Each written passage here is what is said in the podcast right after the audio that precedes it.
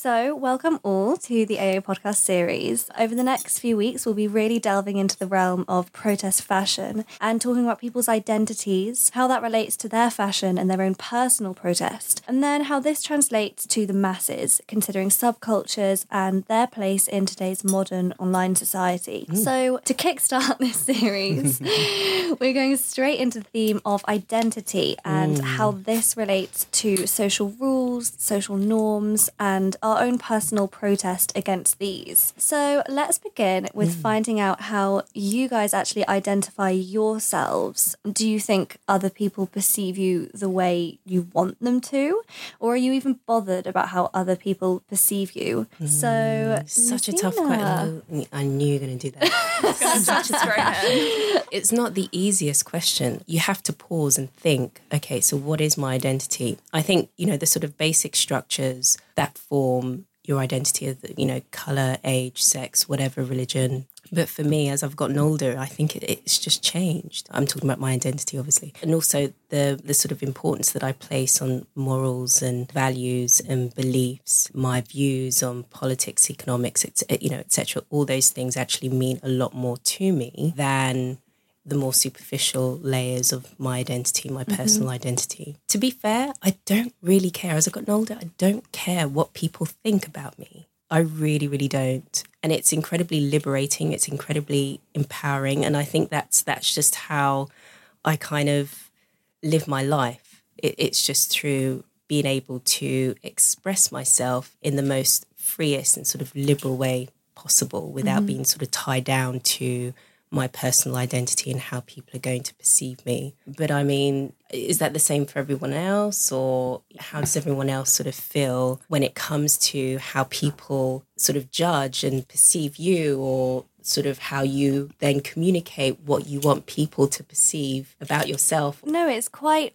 I think how you said how it's constraining. Mm. I think the even regardless of if you give, you know, any mm-hmm. damn about what people think of you or mm. not, people still do think of you in a mm. certain way, and then mm. they will not judge but kind of interact with you accordingly Yeah. of how they think. And I feel that that is a really it's a massive limitation because even if you know you give off kind of a certain vibe per se of how you think you are. But if people kind of interpret that differently mm. then they will then judge you accordingly from that. And i mm. think that is it's limiting because I don't know, for example, so take me, you're like fairly well spoken. Mm. People instantly kind of assume that you come from a good certain background, background, right, you have that right, upbringing, right. you have that lifestyle, and then, you know, based on where you live and it's like oh okay you're you're that sort of person Mm. but you're not and that's not who you are and it's hard to move on from that So, how would you define who you are? How would you sort of, how do you see yourself? If those things that people obviously pick up on or perceive you as sort of coming from a certain place, Mm-hmm. if that's not what you want to be necessarily identified by, what is it that you would prefer for people to sort of sort of see you? Yeah. Yeah, see me as I guess as someone okay, so you know, someone who studies at a fashion uni and is mm. also, you know, blonde as well. You set as uh, mm. same with Ellie here. Yeah. People instantly blondes. think two blondes studying fashion. I mean, what what do you think is gonna happen there? I get quite offended and affronted when people assume that you're a bit shallow or that you're not that clever. Okay. As soon as they kind of hear the words LCF, they kind of almost shut down because they're Right. like, oh, okay, you're that sort of girl. And I can say this for both of us, you know, we're not. We are educated, we mm. are mm. clued up on so many things in this world. so that's that's it. That kind of assumption. And it's hard to break through that because you also feel like, why should I be justifying myself? Why should I be telling you, oh no, this is who I am? Again, it, it's like if you don't really care, then you don't even Yeah. feel the need to do that. Yeah, it's How so about you? interesting Yeah. you say that because now you've said it, I think the other one that one of the first questions someone asks you is where are you from? And really I am from Essex, but you know what? I don't ever say that. I always say Same, same, Cambridge same. because Interesting. Okay. there's such a assumption and a stereotype Mm-hmm. around that. It's interesting because my mum's side of the family have lived there for mm. years, and obviously I think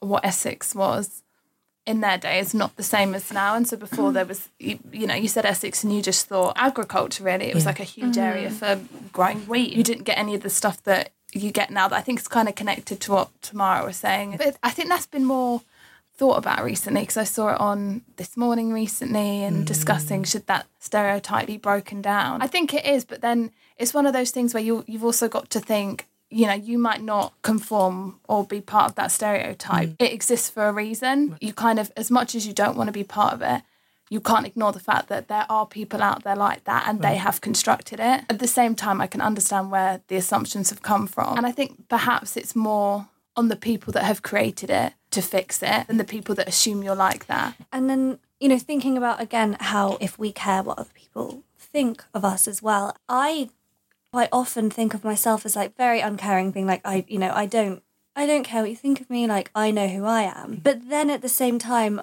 I'm contradicting myself because I'm not telling people I'm from Essex because I don't want them to think of me as like an Essex girl. And is there a reason why? I mean, no disrespect to obviously anyone who Yeah, does yeah, come of from Essex. We love Essex. We love people from Essex. Yeah. But I mean, it's interesting what you say. Explain a little bit why you don't want people to have that assumption. because again, it's the whole Shallow. uh, yeah, it's the whole shallow, Yeah. the uneducated. It's Sexually promiscuous is the, Absolutely. is the dictionary definition. that is what the Oxford Dictionary says. No way. Yeah, it is. Oh my Because they gosh. said it. and I was like, wow. well, And I'm that not, I'm says it all. Catholic. That's what's so ironic about it. God. It's like, guys, seriously. okay, okay, interesting. it's- So, so you just try to, in a way, deviate from. yeah, from I that don't want to stereotype. be. You don't want to be part of that, and then it's which kind of you know um, areas are, are deemed good, which are deemed I see, bad, and it's kind of regardless of if we care or not, there are. You know, and you can't deny it. There are good places to come from. There are good areas to live, good things to go to, and there are not so good places Right. to come from. And it's hard to I think because it's so widely not normal per se, but just kind of accepted that even if you want to not care about it, kind of brought up from that like early age to care about it. Like if someone is from this area, that's not a good area, and mm. therefore they are that kind of person. Do you know why though? I think it's because obviously the world is becoming incredibly competitive. And I think it's because we all want to try and strive ahead. We all want to try and get ahead of the, the, the person next to us. And I mm-hmm. think the the more it's important for us to obviously wear the the right hat mm-hmm.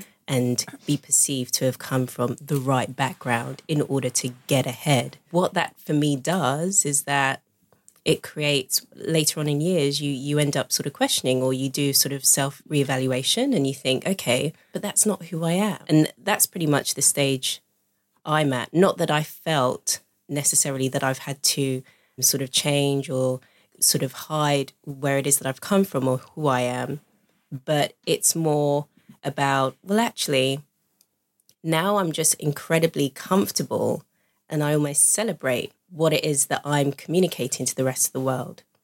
And I don't feel that I need to communicate my social class. I don't feel I need to communicate where I'm from in order to get ahead. I just feel as though accept me for who I am. In a way, it, that's a form of protest because yeah, you're not. you're, you know, it's like in your day to day life, you're kind of just passively going against kind of Absolutely. social norm. But then also kind of that poses a question, do people actively go against these social norms? Like for example, I know it's so so tiny, but everyone assumes, you know, Londoners aren't happy, no Right. one's very nice. I actively smile at people on the tube. I'm like that oh, person that's like, "Oh hi, good morning."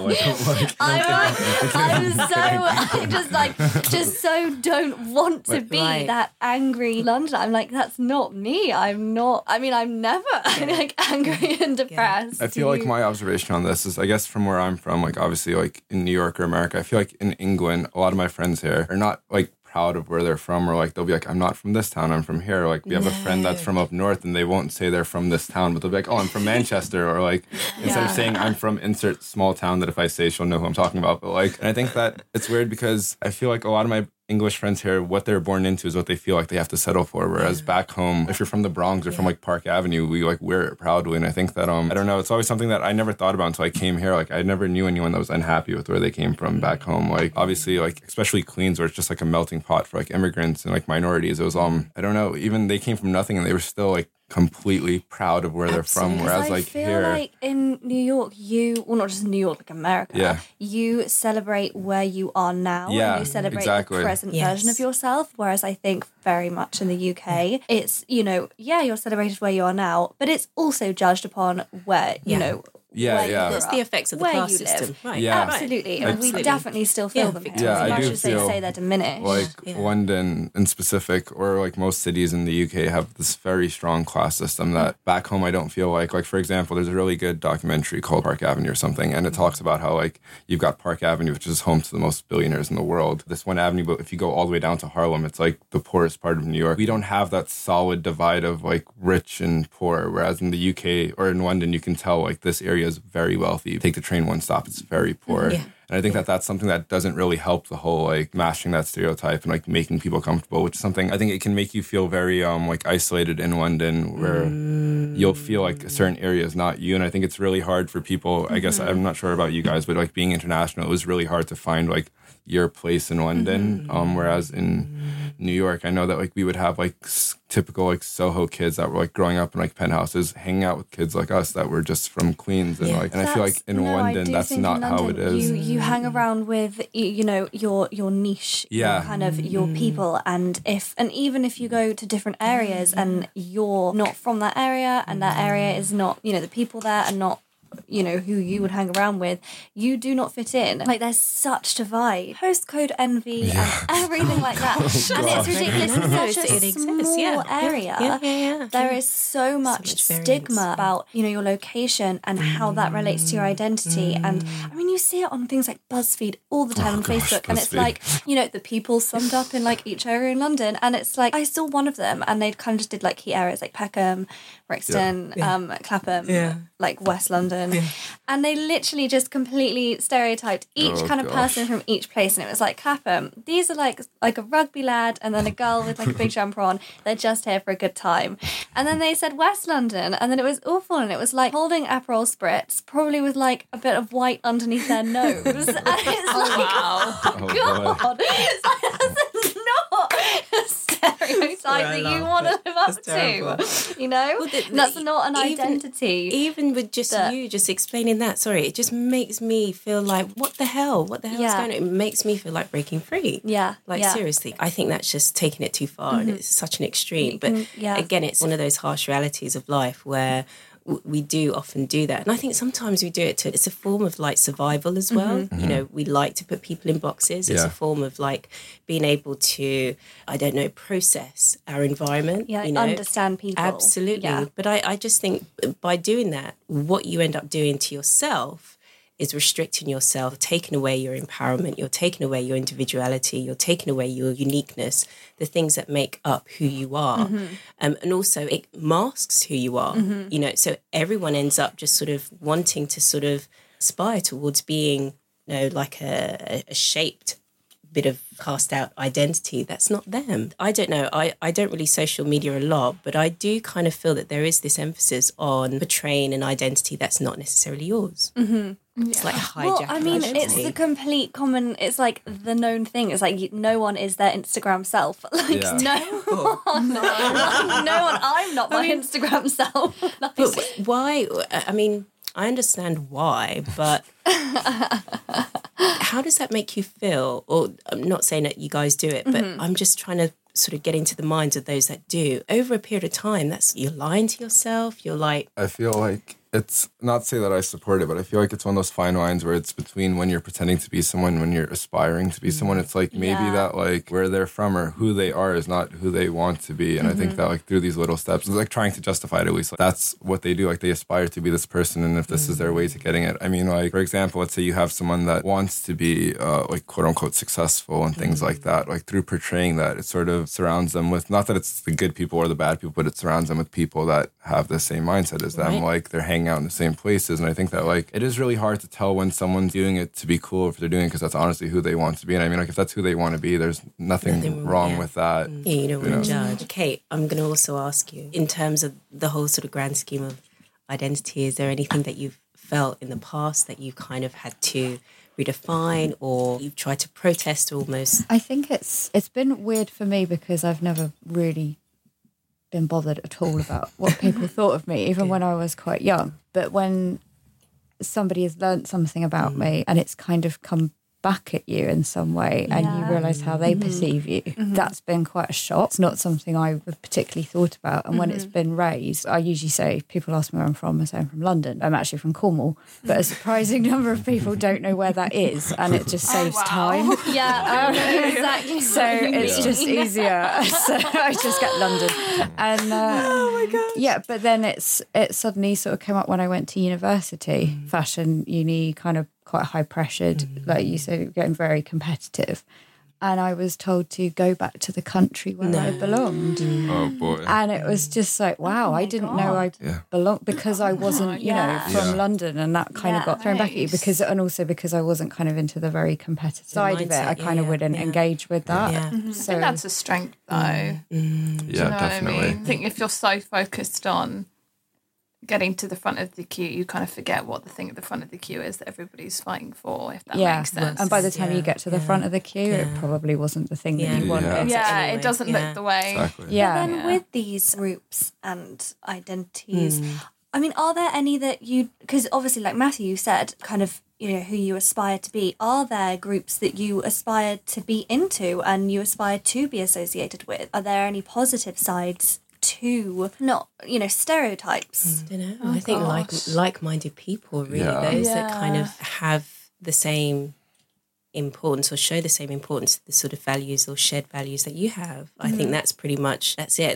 It doesn't matter who you are, like Mm-hmm. where you come from, what age you are, what gender you are. Just as long as we sort of we gravitate along the same level, uh, you Mm-hmm. know that that's pretty much how I'd like to be. Sort of uh, that's how I would conduct my sort of social surroundings. But again, I find it quite interesting how people are also very geared towards strategic liaisons with people. They like to be associated, as you quite rightly said, mm-hmm. with either a person or with mm-hmm. either group of Yeah. people because it makes them, it reflects better upon mm-hmm. them. Very interesting. You know, you see it, you acknowledge it. I mean, I don't want to judge it. At the same time, I kind of realize that that's another key a key way of people sort of entering into groups that they mm-hmm. want to be associated with. I mm. think it's just to get ahead. Because again, I mean, the groups and they're not tangible. If you kind of fly through life on your associations with things, and that's how you get kind of self gratification upon what you are labeled as and what you are attached to. You know, do you really ever actually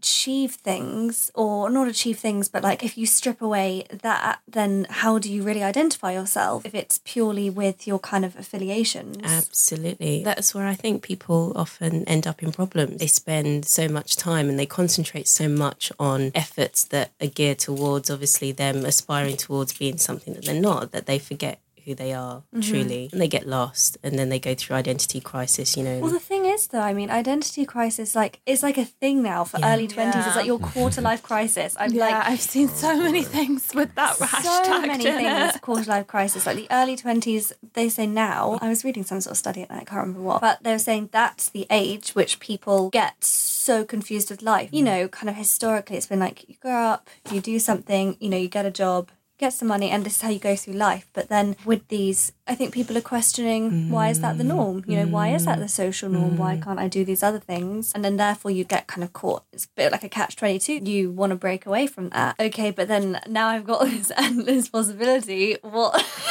where do I go true. from here? people are doing it early because Yeah. yeah i think there's definitely going to be people that still you know leave school 16 18 go into full-time employment and then by the mm-hmm. time they get to 40 they're like where is that thing in my life? Mm-hmm. And mm-hmm. that's when the sports car comes in. But i think people are realizing now that they don't want to get to 40 and do it. I think it is almost, I kind of see the quarter life crisis as a positive thing, weirdly, Yeah. because it's like everybody at some point is going to have to figure out a little bit of who are you, mm-hmm. what do you want? Otherwise, you're going to get in a conflict. And it's like if you can figure that out in kind of a safe zone where mm-hmm. you're still an adolescent, I guess Mm. society still gives you a bit more permission to make mistakes. Do you know what I mean? yeah. Maybe that is a little bit better than waiting till 40 or 50. Absolutely. Because then, yeah, because that's it is- where the it's a little sports bit- cars come in. Because all you've yeah. got to do to express yourself is all that money you've Yeah. earned doing what you Yeah. hate.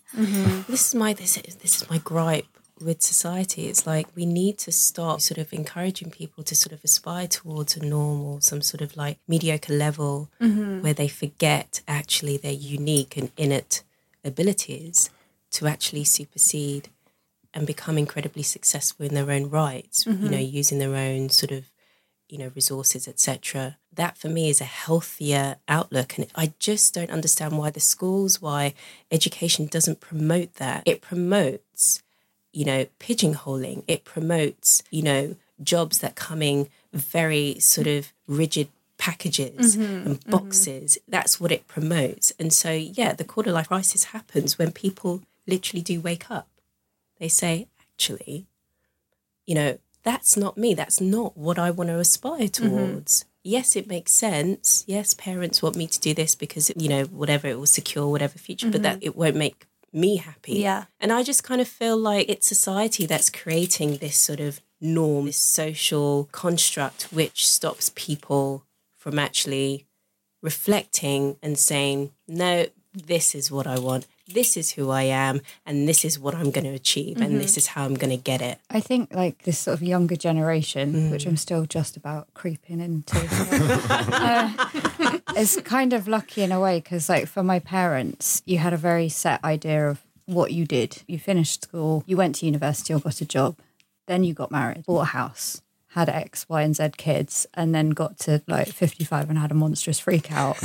um, whereas, like, for like us, with economics dictates that a lot of us are not going to have those things. The house might actually be a pipe dream. You're going to be renting forever and stuff. And that, you know, that's quite difficult because for your parents, that's kind of how they brought you up. That's not going to happen now. So you're kind of in a bit of limbo of, well, what do I do? Because everything I grew up thinking was going to happen is not going to happen. Mm. Yeah. But at the same time, like Do you- sort of do you care? Like, quarter is life that what you crisis. want? Is Yeah, that kind of life that's so set out for mm, you and so set mm. out for everyone and been like you get your job, you get a promotion at 30, you get married and Yeah. you have some kids at 35 and it's just like Now we've do, do you really care? Yeah. Like is that really Yeah. yeah, is this now we've got the good thing? opportunity Yeah. To change things much earlier, kind of to think social I'm just going to walk out of my job and I'm going to go this, I'm going to go Yeah. traveling, I'm Yeah. going to do that, and you're not confined to that mm-hmm. anymore. So it's kind of yeah. I mean, there are there are some negatives Do you then- to it, but I think mostly it's a positive thing because you get to sort of not reinvent yourself, Yeah. but change your life how you mm-hmm. need to mm-hmm. without having that kind of pressure of that's what you do. that is a form of protest Yeah. and i think that's what makes that moment in your life so incredibly valuable because you do start to sort of think actually this is not what i want Yeah. Mm. this is what i want Yeah. I think the only thing about being in my 30s is mm. uh, I'm high five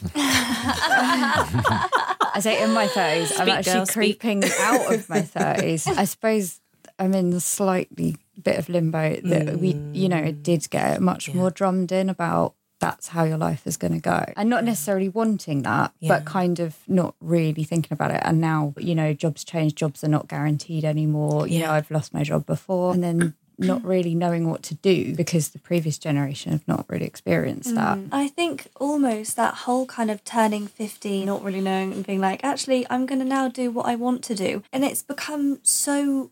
And that's become a social norm. A friend of mine was saying a while ago now, and he said it completely as a joke, but he was like, "Oh, I'm just gonna kind of do like he's at good uni now. He's like going to do a city job. he was like gonna do a city job, and then when I turn like 50, I'm just gonna quit it all and then just start a hotel. And then we were joking how you know he's gonna be like the equivalent of like the W hotels, like all down like east coast of England. and then um, then I I kind of jokingly said after, and I was like, well, if that's what you want to do, like. Do it now. Do it, Go into yeah. the hotel in- industry Yeah, now. And he was yeah. like, oh no, but there's something a bit more special about, you know, like grinding through and then hitting that 50 mark and then being like, what what am I doing with my life? And then doing Yeah. what you actually Yeah. want to do. And it's it's weird because interesting That's what makes do the you it? Telegraph Yeah, it's magazine like you know story. already. I broke out at 50 of the that city. you don't want to do it. But at the same time, it's like, yeah, but you know, that's what people do. They you know, grind through life, they go through it, Yeah. and then they do what they want to do. And it was like, that's normal, no? That's what that's what we do. But I feel like it's the whole thing where even though you're saying that like it's a really good thing that people at a young age are figuring out what they want to do, it's also super pressuring because now that it's not the norm to just go to school, I have friends that are stressing out. That's like I need to start a startup, I need to do this, I need to do this. Like I'm 20. I think that it's really hard because I have like from experience, I have people very close to me that have done it all by 22, 23, retired at 25, and now they're like What do they do? they're like I followed my dreams, and then it's I think everyone hits that point where you realize you can be living the dream life, but the sad reality is you're going to hit that point one day when you're like, okay, do- yeah, what's next? yeah, and I think that it's really hard. And I think that that's why I kind of do admire the like nine to five grind, where it's like you did this, you saved up, and then once you got comfortable, you sort of dabbled into something and did that. Even though it's really great that kids are doing things at a younger age, you also need to realize that it's also okay to not do it at a younger age. For mm. example, Warren Buffett made like 99% of his wealth after 50. Like Right, the guy from s McDonald's became wealthy after 50. Like I think that like obviously I say this, but then I'm being hypocritical because I'm the one that's like I'm going to do everything at like 14. I like registered a company at 14, and then I registered another one at 16. Registered one. So I think like it's hard for me to say, but I think that I do admire the people that are like I'm just going to take life as it Yeah. is. Well, and it's like Natalie Massenet as well. You know, she did every job under the sun. Then, you know, she was with child and was like, oh, actually, no, I think this, I think Net-a-Porter might be a good Yeah. idea. I Yeah. think I could Yeah. do this. And, and she's lived life and then she's made this massive empire and, you know, and then she moves on and does what she wants to do with her life now. Absolutely. But again, it's like, as you said, it's people who kind of have done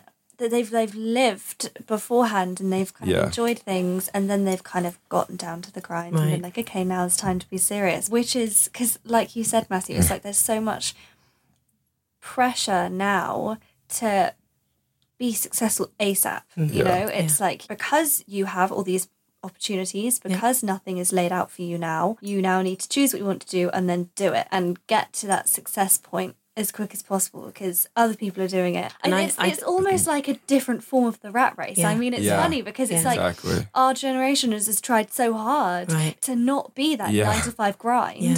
But we've ended up in the exact Yeah. same Same- situation. Exactly. If anything, more pressurizing because and I think that's where the identity and the whole sort of Yeah. Yeah. like trying to create this that's the importance because Yeah. we're all striving towards that or at mm. least your generation are. Yeah. and we want that now there's this instant gratification for it so we'll do anything We'll- And I think that whole instant gratification, that's another point. It's like so much in life we do for like for instant gratification. Yeah. I mean, things like even like with social media and like Instagram, you do it, people get addicted to it for instant gratification because it's all now and it's all like present. And I think it's it's hard because sometimes it um Didn't the older generation complain? Well, I know the older generation I know complain that Oh, it's yeah. like they feel like younger people aren't in it for the long haul. you know, Yeah, obviously divorce yeah. rates have gone up, and I feel like maybe that's why. I don't want to say obviously that all young people are like this, but sometimes you do get the feeling that because there's like been a shift. I'm going to say the word politics. There's been a shift, and people feel like they're out of control of their lives and what's going on.